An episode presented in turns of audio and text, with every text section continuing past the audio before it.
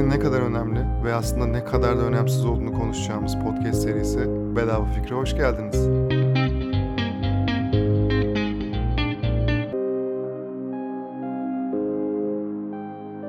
Merhaba, hoş geldin. Bugün yaklaşık 2500 yıl önceye gidiyoruz. Çünkü savaş stratejileri tarihinin belki de en prestijli ve en etkileyici eseri olan Savaş Sanatı adlı kitap M.Ö. 500 yılında yazıldı. Hala birçok ülkedeki askerlere okutulur ve öğretilir çok önemli bir kitaptır, çok önemli bir eserdir. İngilizce'de The Art of War diye geçen bu kitap Sun Tzu tarafından yazıldı ve Sun Tzu kim diyecek olursak kısaca milattan önce 500'lerde o yıllarda yaşamış çok ünlü bir Çinli komutan ve filozof aynı zamanda. Savaş sanatı kitabı benim çok önem verdiğim, çok değer verdiğim bir strateji kitabıdır. Başucu kitaplarımdan biri. Ama savaş deyince birazdan detaylarına gireceğim. Aslında savaş sanatı kitabı barışın kitabı olarak geçer. Bunun sebebi de bütün kitap ve içindeki aslında o bütün felsefe savaşmadan kazanmanın yüceliğine işaret eder sürekli. Bunun tabii ki alt başlıkları vesairesi var ve savaşmak zorunda olduğun zaman da nasıl savaşacağını da tabii ki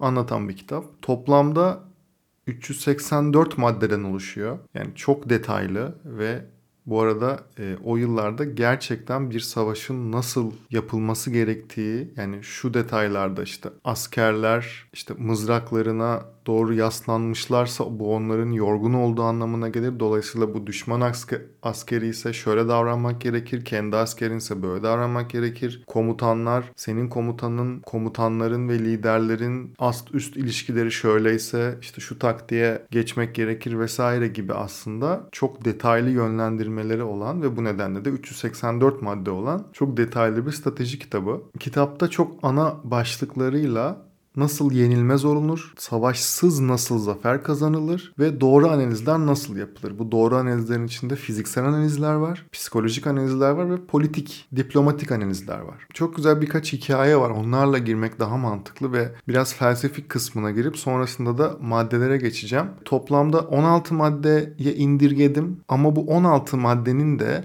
arasında 5 tane yıldızlı olarak adlandırdığım madde var. Onları da şu yıldızlı madde gibi aslında devamını getireceğim. Şöyle bir hikaye var. Bir Çin soylularından biri zamanının önemli bilim adamları oldukları kabul edilen 3 tane şifacı kardeşe gidiyor ve en gencine soruyor ki sizin aranızda en iyiniz kim diyor. Genç kardeş diyor ki en büyük ağabeyim hastalıkların ruhunu görüp daha ortaya çıkmadan yok eder. Bu yüzden şöhreti evin duvarları dışına çıkmaz diyor. Ortanca kardeşim hastalıkları ortaya çıktığı anda yok eder. Bu nedenle de şöhreti yaşadığı mahallenin dışına çıkmaz diyor. Ama ben diyor en genç kardeş damarları açarım, şuruplar hazırlarım, masaj yaparım. Bu nedenle şöhretim de her yere yayılır. Şimdi sorarım size. Hangimiz en üstün? Bu üzerine çok tartışılabilecek, çok konuşulabilecek bir konu. Ama Sun Tzu'ya göre en usta komutan, düşman tuzaklarını boşa çıkartan, daha az deneyimli komutan, düşman destekçilerini yok eden, en kötü komutan ise surlarla çevrili bir kaleyi veya kentleri kuşatmaya kalkan komutan diye geçer. Dolayısıyla aslında şunu destekleyen bir kitap ve felsefe işaret eder. En iyi komutan ve liderleri aslında siz bilmeyebilirsiniz. Adlarını bilmeyebilirsiniz. Çünkü tarihin tozlu sayfalarına karışmayan en büyük liderler bir şekilde o savaşlara girip savaşları kazanmış olan liderlerdir. Fakat asıl liderler ve asıl beceri, asıl sanat o savaşların oluşmasını önleyenlerde gizlidir ve onları tarih kitapları yazmaz. Dolayısıyla önemli olan aslında hastalığı ortaya çıkmadan tedavi etmek gibi savaşı da çıkmadan, ortaya çıkmadan kazanmaktır. Burada minimum güç ile maksimum başarıya ulaşmayı hedefleyen Sun Tzu'nun görüşlerinin arkasında aslında Taoist düşünce vardır. Taoist düşünce nedir dersek, Taoizm burada bütün bu savaş sanatı felsefesinin o dönemdeki o felsefenin arkasında aslında Taoist düşünce, Taoizm felsefesi var. O yüzden burada biraz buna gireceğim. Bunu yani Taoizmi bilmek bu noktada çok değerli olduğunu düşünüyorum bilmenin. Taoizm dış dünyadaki nesnelerin gerçekte var olmadığını savunan bir felsefi görüş. Şimdi ne demek bu? Bu görüşe göre biraz karışık gelebilir burası ama aslında hiç de değil. Bu görüşe göre her şey Tao'dur, Her şey Tao'dan gelir ve Tao'ya gider. Tao evrendeki düzendir. Tao kendinden var olmuştur. Betimlenemez, nesnesiz, cisimsiz, sonsuz bir akıldır. Bir şeylere benzemeye başladı değil mi? Yani bir noktada Tao hem varlıktır hem yokluktur. Bu açıdan da Mevlevi felsefeye, tasavvufa aslında çok benzer. E, burada son olarak yani Yin Yang vardır ya meşhur. O da bu akımın en klasik sembollerinden biridir ve doğadaki ahengi simgeler. Onu temsil eder. Ve Taoist düşünce savaş sanatında yenilmezlik yeteneği olarak ortaya çıkıyor. Sonucunda ise savaştan caydırıcılık elde edilen üst meziyetlerden biri oluyor. Yine Taoist bilginin savaşçı üzerindeki etkisi şöyle tanımlanıyor. Derin bilgi sıkıntıyı sıkıntının oluşmasından önce, tehlikeyi tehlikenin oluşmasından önce, yok olmaya da yok olmadan önce, belayı bela gelmeden önce kestirebilmek. Derin bilgi budur diyor. Güçlü davranış diye bir şey ortaya koyuyor ve güçlü davranış da beden tarafından zorlanmadan önce bedeni eğitmekte, zihin tarafından idare edilmeden önce zihni hazırlamakta, dünya tarafından yönetilmeden dünya üzerine çalışmakta, görevlerin baskısı altında kalmadan görevleri yerine getirmektir. Şimdi bu kısmı bir daha üzerinden geçeceğim. Çünkü çok önemli olduğunu düşünüyorum.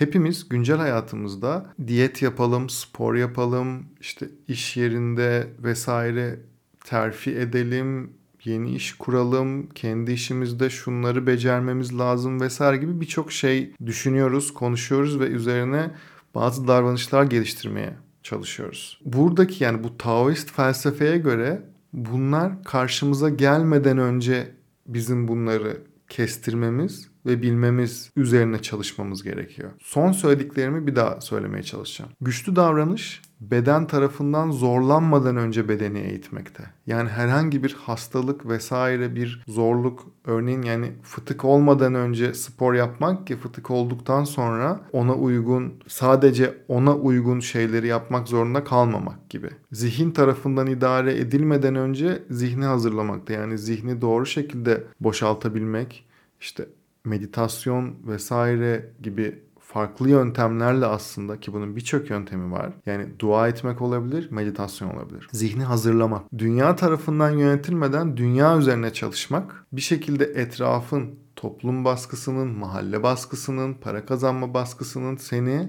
mutlaka bir yerlere yöneltiyor ve yöneltecek. Bunlar taraf bundan sıyrılıp kendi düzenini kurabilmek üzerine çalışmandan bahsediliyor. Ve görevlerin baskısı altında kalmadan görevlerini yerine getirme son maddesinde. Burası kritik o yüzden bir daha tekrarlamak istedim. Bu felsefede savaşçının iki ana görevi var gibi söylenir ve işaret edilir. Bir, ölüme hazırlık. Bu şu demek. Siz kendinizi ölüme bile hazırlayabilirseniz diyor bu felsefe. Zaten hiçbir şey şaşırmazsınız ve şaşırmadığınız için sinirlenmezsiniz, kızgın, öfkeli vesaire olmazsınız ve doğru şartlarda doğru şeyleri yapabilme fiziksel ve mental olarak ve psikolojik olarak buna hazır olursunuz diyor. İkincisi ise değişime anlık tepki. Yani bir değişim anında herhangi bir koşul, herhangi bir şart değişiminde etraftaki ona anlık tepki verebilecek bilgiye ve çevikliğe sahip olabilmek.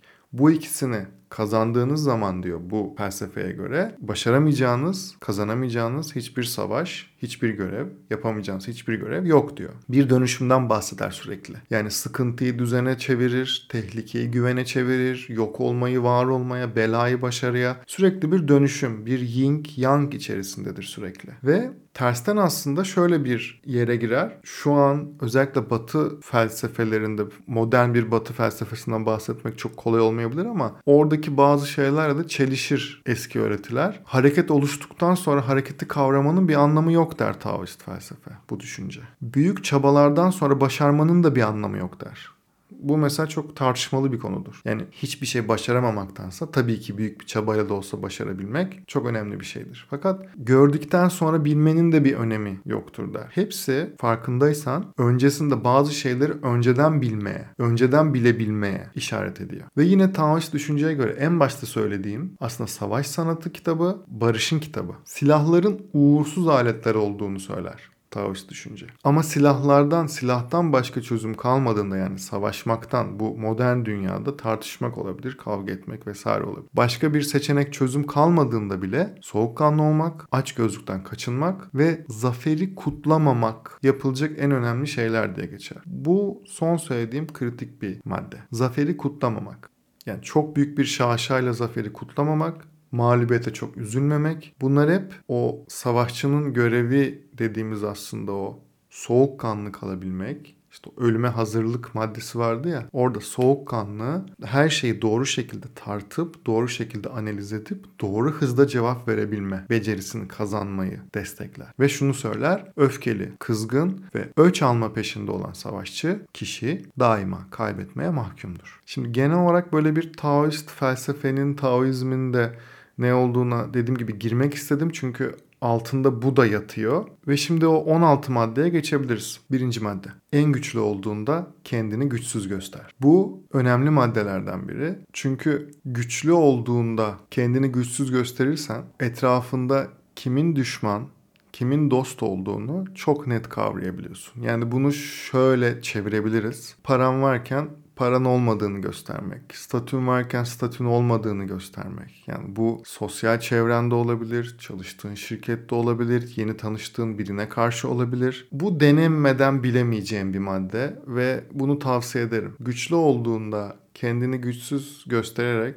çok fazla şey, çok fazla avantaj elde edeceksin. Bana güven ve bunu bir yerlerde dene. İkinci madde bu yıldızlı madde sana söylemiştim. 16 maddenin 5'i yıldızlı madde, şu an ikinci maddedeyiz. Bu yıldızlı bir madde. Önemli olan savaşları olmadan kazanmaktır. Bu biraz önce de bahsettiğimiz aslında Taoist felsefenin de özünde yatan şey. 100 tane savaşı kazanmışsın bu felsefeye göre ve bu akıma göre önemli değil. Başarı bu değil. Çünkü savaş son çare. Önemli olan diplomasiyle, zekayla, psikoloji bilimi, sosyoloji bilimi bunları kullanarak o savaşı çıkmadan kazanabilmek. İş hayatında bazen o toplantılar olur ya sen ve yöneticilerin veya sen yönetici pozisyondaysan ekip olarak bir toplantıya gireceksindir ve bilirsin ki o toplantı adeta bir savaş havasında geçecektir. Burada karşılıklı olarak tüm yöneticiler suçludur. Çok net. Önemli olan işleri bu pozisyona getirmeden hangi taraf kazanacaksa onun kazanması ve ilerlenmesidir. Bu iki tarafın da liderlik yeteneklerinden yoksun olduğu anlamına gelir daha önceden çözememek tamamen buna işaret eder. Üçüncü madde. Düşmanın hazırlıksız anında ve hiç ummadığı yerde karşısına çık. Tabii yani bütün bu söylediğim maddeleri güncel dünyada sosyal çevre ve iş hayatına, aile ilişkisine vesaire her yere entegre edebilirsin aslında. Ve dolayısıyla birileriyle savaş halinde onu düşünüyorsan bu arada bunun içinde tabii ki çalıştığın şirketin rakipleri de yani şu an sonuçta sadece kişisel ilişkilerden bahsetmiyoruz. Markalar arasındaki rekabetten de bahsediyoruz. Satış koşullarından da bahsediyoruz. Burada pandemi de günün sonunda bir düşman. Düşman olarak ne koyduğunla alakalı aslında. Dolayısıyla o düşmana karşı neyi nasıl yaptığın çok önemli. Eğer çok tahmin edilebilir hareketlerin varsa ve bir çelişki yaşıyorsan, bir aslında üstünle, iş yerindeki biriyle, sosyal ortamında biriyle, bir WhatsApp grubunda belki bir sorun yaşıyorsan ve çok tahmin edilebilir biriysen ve belli durumlarda işte alınıyorsan, çabuk sinirleniyorsan vesaire karşı taraf bunu mutlaka senin aleyhine kullanacaktır. Kullanır. Dolayısıyla senin bunlara hazırlıklı olup karşı tarafa eğer bir saldırı yapman gerekiyorsa saldırı saldırman gerektiğini düşünüyorsan eğer senin bu şekilde hareket etmen gerekiyor. Ama bunların hepsinde şunu belirtmeliyim mutlaka bu felsefenin altında hep etik ve ahlaki değerler en üst seviyede durur o ahlaki değerler ışığında bütün bu maddeleri uyguladığın zaman başarıya ulaştığın ancak bu zaman kıymetli olur. Dördüncü madde gene yıldızlı madde ve benim belki de en sevdiğim madde. Kendini ve düşmanını iyi bil.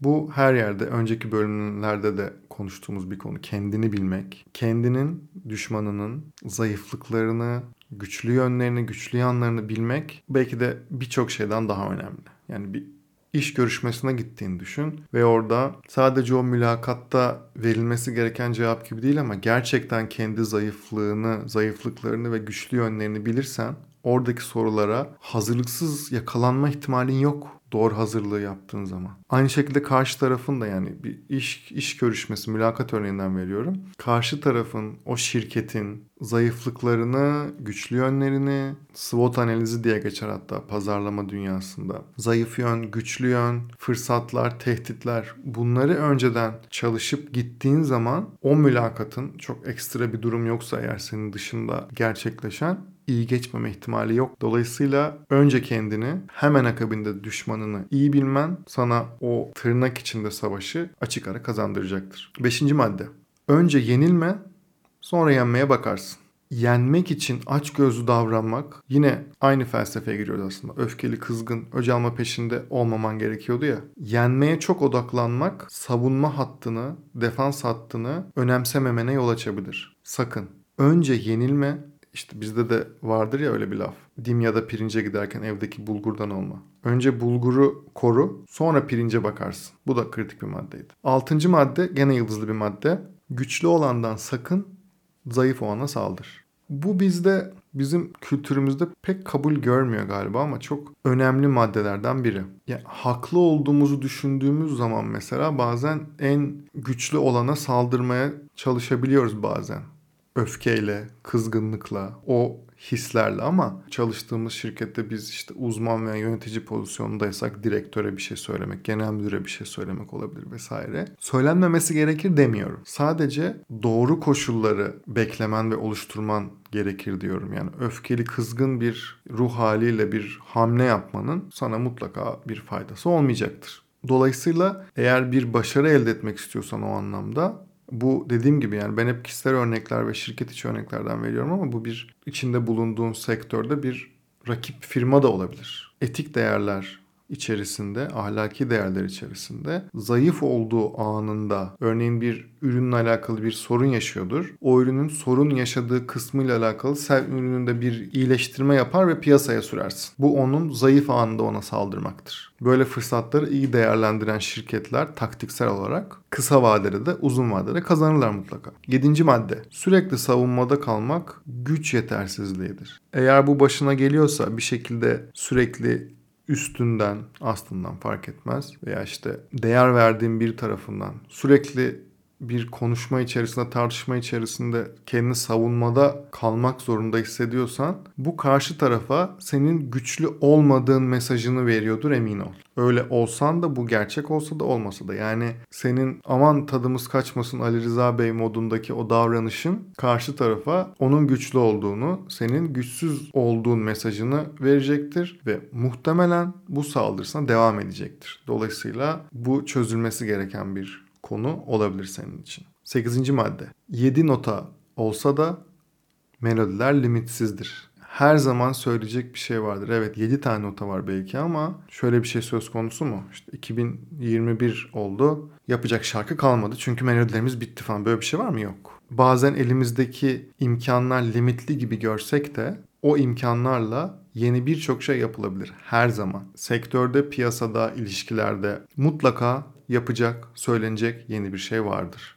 Eldeki imkanlar aynı olsa bile. Dokuzuncu madde savaş alanına önce gelen dinç kalır. Bu sevdiğim maddelerden biri çünkü ben bunu iş hayatındaki toplantılarla aslında eşleştiriyorum. Toplantılara 5 dakika erken gitmek çok fazla şey kazandırabiliyor. Ben bunu yıllar içerisinde gördüm. Yani bir toplantı olacaksa o toplantı gergin geçecekse de normal geçecekse de Toplantıya önceden gitmek, 5 dakika önce gitmek, doğru yere oturmaktan, toplantının gidişatını belirlemeye göre, konuya göre tabii ki değişir. Birçok şeye faydası olabiliyor. Dolayısıyla nasıl savaş alanında önce gelen dinç kalıyorsa toplantıda da buna benzer bir durum var diyebiliriz. 10. madde gene yıldızlı bir madde. Gene benim çok sevdiğim bir madde. Zafer esnasında kullandığın taktikleri herkes görebilir. Ama zaferin yolunu açan arkasındaki stratejilerdir. Bazı yaptığımız taktikler, toplantıdaki tavırlarımız, marka olarak duruşumuz, Dışarıdan çok net ne yaptığımız görülüyor gibi olabilir. Anlık taktikler içerisinde, anlık haftalık, aylık, kısa dönemde, kısa vadedeki yaptığımız hareketler ve iletişimlerimiz açısından. Ama arkasındaki asıl stratejiyi her zaman dışarıdaki insanların, dışarıdaki markaların, şirketlerin bilmesi çok kolay olmayabilir. Dolayısıyla o stratejileri sağlam bir şekilde bilip özümsedikten sonra o taktikleri herkesin görmesini çok takmaya gerek yok. O senin yaptıklarını kopyalamaya çalışsalar da asıl stratejik olarak bir zemine oturtmadıkları için o tabiri caizse böyle bir sakil duracaktır. Dolayısıyla hiç orada endişe edilmesi gereken bir durum yok. Madde 11. Avantajlı duruma geçmek için beklersen geç kalırsın. Bu da aslında mükemmelliyetçilikle alakalı bir şey. Hadi şu an yap. Bu madde tamamen bu. Bazen bir şeyleri mükemmelleştirmek için uğraşırız. İşte o erteleme hastalığı bölümünde bahsettiğim konu aslında. Şunu da yapayım. Bak o zaman tam bu bu ürünü şuna da ekleyelim. O zaman işte sektörde rakipsiz olacağız falan. Tak rakip bir ürün çıkarır. Lansmanını yapar. iletişimini yapar. Reklamlarını çıkar bangır bangır. Örnek veriyorum şu an. Sen elinde o ürün Aa, ama şunu da ekleyecektik diye onunla kalırsın. Sonra ikinci olduğun zaman senin sesin duyulmaz. Daha fazla para harcaman gerekir. Ki reklamların daha fazla ses duysun ama geçmiştir tren. Dolayısıyla tek bir an var. O da şimdi. Madde 12. Savaşta duygularını, hareketlerini, amacını düşmanından gizle kazanırsın. Bu çok net. Özellikle iş hayatında. Ben de çok yaptım bu hatayı ama duygularını, bir sonraki hamlelerini ve amacını etrafındaki birçok insandan gizlemen senin faydana olacaktır. Gene bahsettiğim gibi etik ve ahlaki değerler içerisinde bunu yapmak çok kıymetli. Madde 13. Düşmanın başına çeşitli dertler açarak ana amacından sapmasını sağla. Bu mutlaka başına gelmiştir. Bir şey yapmak istiyorsundur. Ana bir amacın vardır. Yani tekrar söylüyorum. Sosyal ortamında, iş hayatında marka olarak rakibin. Fark etmez. Bir, bir amaca gitmek istiyorsun ama ufak tefek bir sürü dert açılıyor başına. Bunların birçoğu kendiliğinden olmuyor emin ol. Bu da mı geldi ne kadar şanssızım dediğim birçok şey arkada bu maddeyi uygulayanlar tarafından başına geliyor olabilir. Tabi böyle bir paranoyaklıkla hani her şey böyle mi acaba diye düşünmemek lazım ama Yine her şey en başa geliyor. Doğru hazırlık, doğru soğukkanlılıkla doğru hazırlıkları kısa, orta, uzun vadede yaparak her şeyin üstesinden gelebiliyorsun aslında. Birçok şeyin üstesinden en azından gelebiliyorsun. 14. madde biraz asgari bir madde aslında. Yüksek alanları tutun. İngilizce'de bu get the high ground diye geçiyor. Asgari bir terim bu. Yani örneğin bir savaş alanındasın ve tepedeki ordu her zaman daha alçaktaki orduya göre avantajlıdır. Bir taarruz durumunda vesaire ve daha alçak zemindeki ordunun geri çekilmesi beklenir. Çünkü muhtemelen başka dinamikler de var tabii ama o dinamikler diğer dinamikler tahmini eşitse eğer yukarıdaki daha tepedeki ordu daha avantajlıdır. Dolayısıyla diğerinin geri çekilmesi beklenir vesaire. Avantajlı alanları bulmak. içinde bulunduğunuz o savaş diyelim. Savaşta tabii buradaki bütün savaşları metafor olarak kullanıyorum orada avantajlı alanları bulup bunu kendi lehinize kullanmak her zaman çok önemlidir diyor bu maddede. 15. madde yine yıldızlı disiplin zaferin anahtarıdır.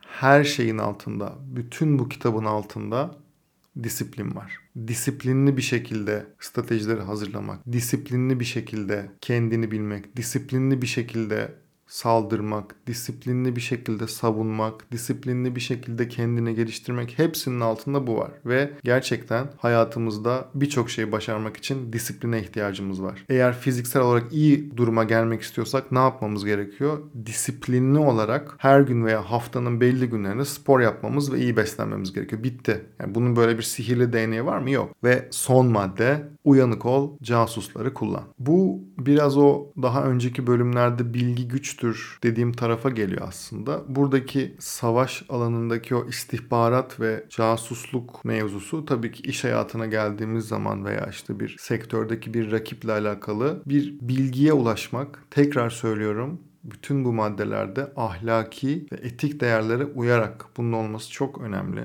Bunun çok önemli olduğunu düşünüyorum ve buna değer veriyorum. Buradaki casusluktan aslında kastım doğru bilgiyi, rakiple alakalı doğru bilgiyi, pazar payı olabilir, yeni çıkaracağı ürün olabilir vesaire. Doğru şekilde etik değerler içerisinde bu bilgileri almak ve buna göre davranmak. Bunların hepsi yani bu toplamda bu 16 madde 2021'de gerçekten savaşçı bir ruhla istediğimizi elde etmek için, istediklerimizi elde etmek için alt alta koyduğumuz zaman, yaptığımız zaman yani şu 16 maddenin 10 tanesini gerçekten becerdiğimiz zaman birçok şeyi elde edeceğimizi düşünüyorum. Çünkü yani o özellikle yıldızlı maddelerde yani disiplinli olduğumuz zaman, kendimizi ve koşulları iyi bildiğimiz zaman birçok şeyi kazanmama ihtimalimiz, başarmama ihtimalimiz gerçekten çok az, çok zor. Orada da taktik değiştirerek farklı yönlere eğilebiliriz. Beni dinlediğin için teşekkür ederim. Her bölümde konuştuğumuz gibi bu podcast'i eğer beğendiysen, bir arkadaşına da önerirsen beni çok mutlu edersin. Bu şekilde çok daha büyük, çok daha güzel bir topluluğa evrileceğimizi ve çok daha fazla insanın işine yarayacağını düşünüyorum. Bir sonraki bölümde görüşmek üzere. Hoşçakal.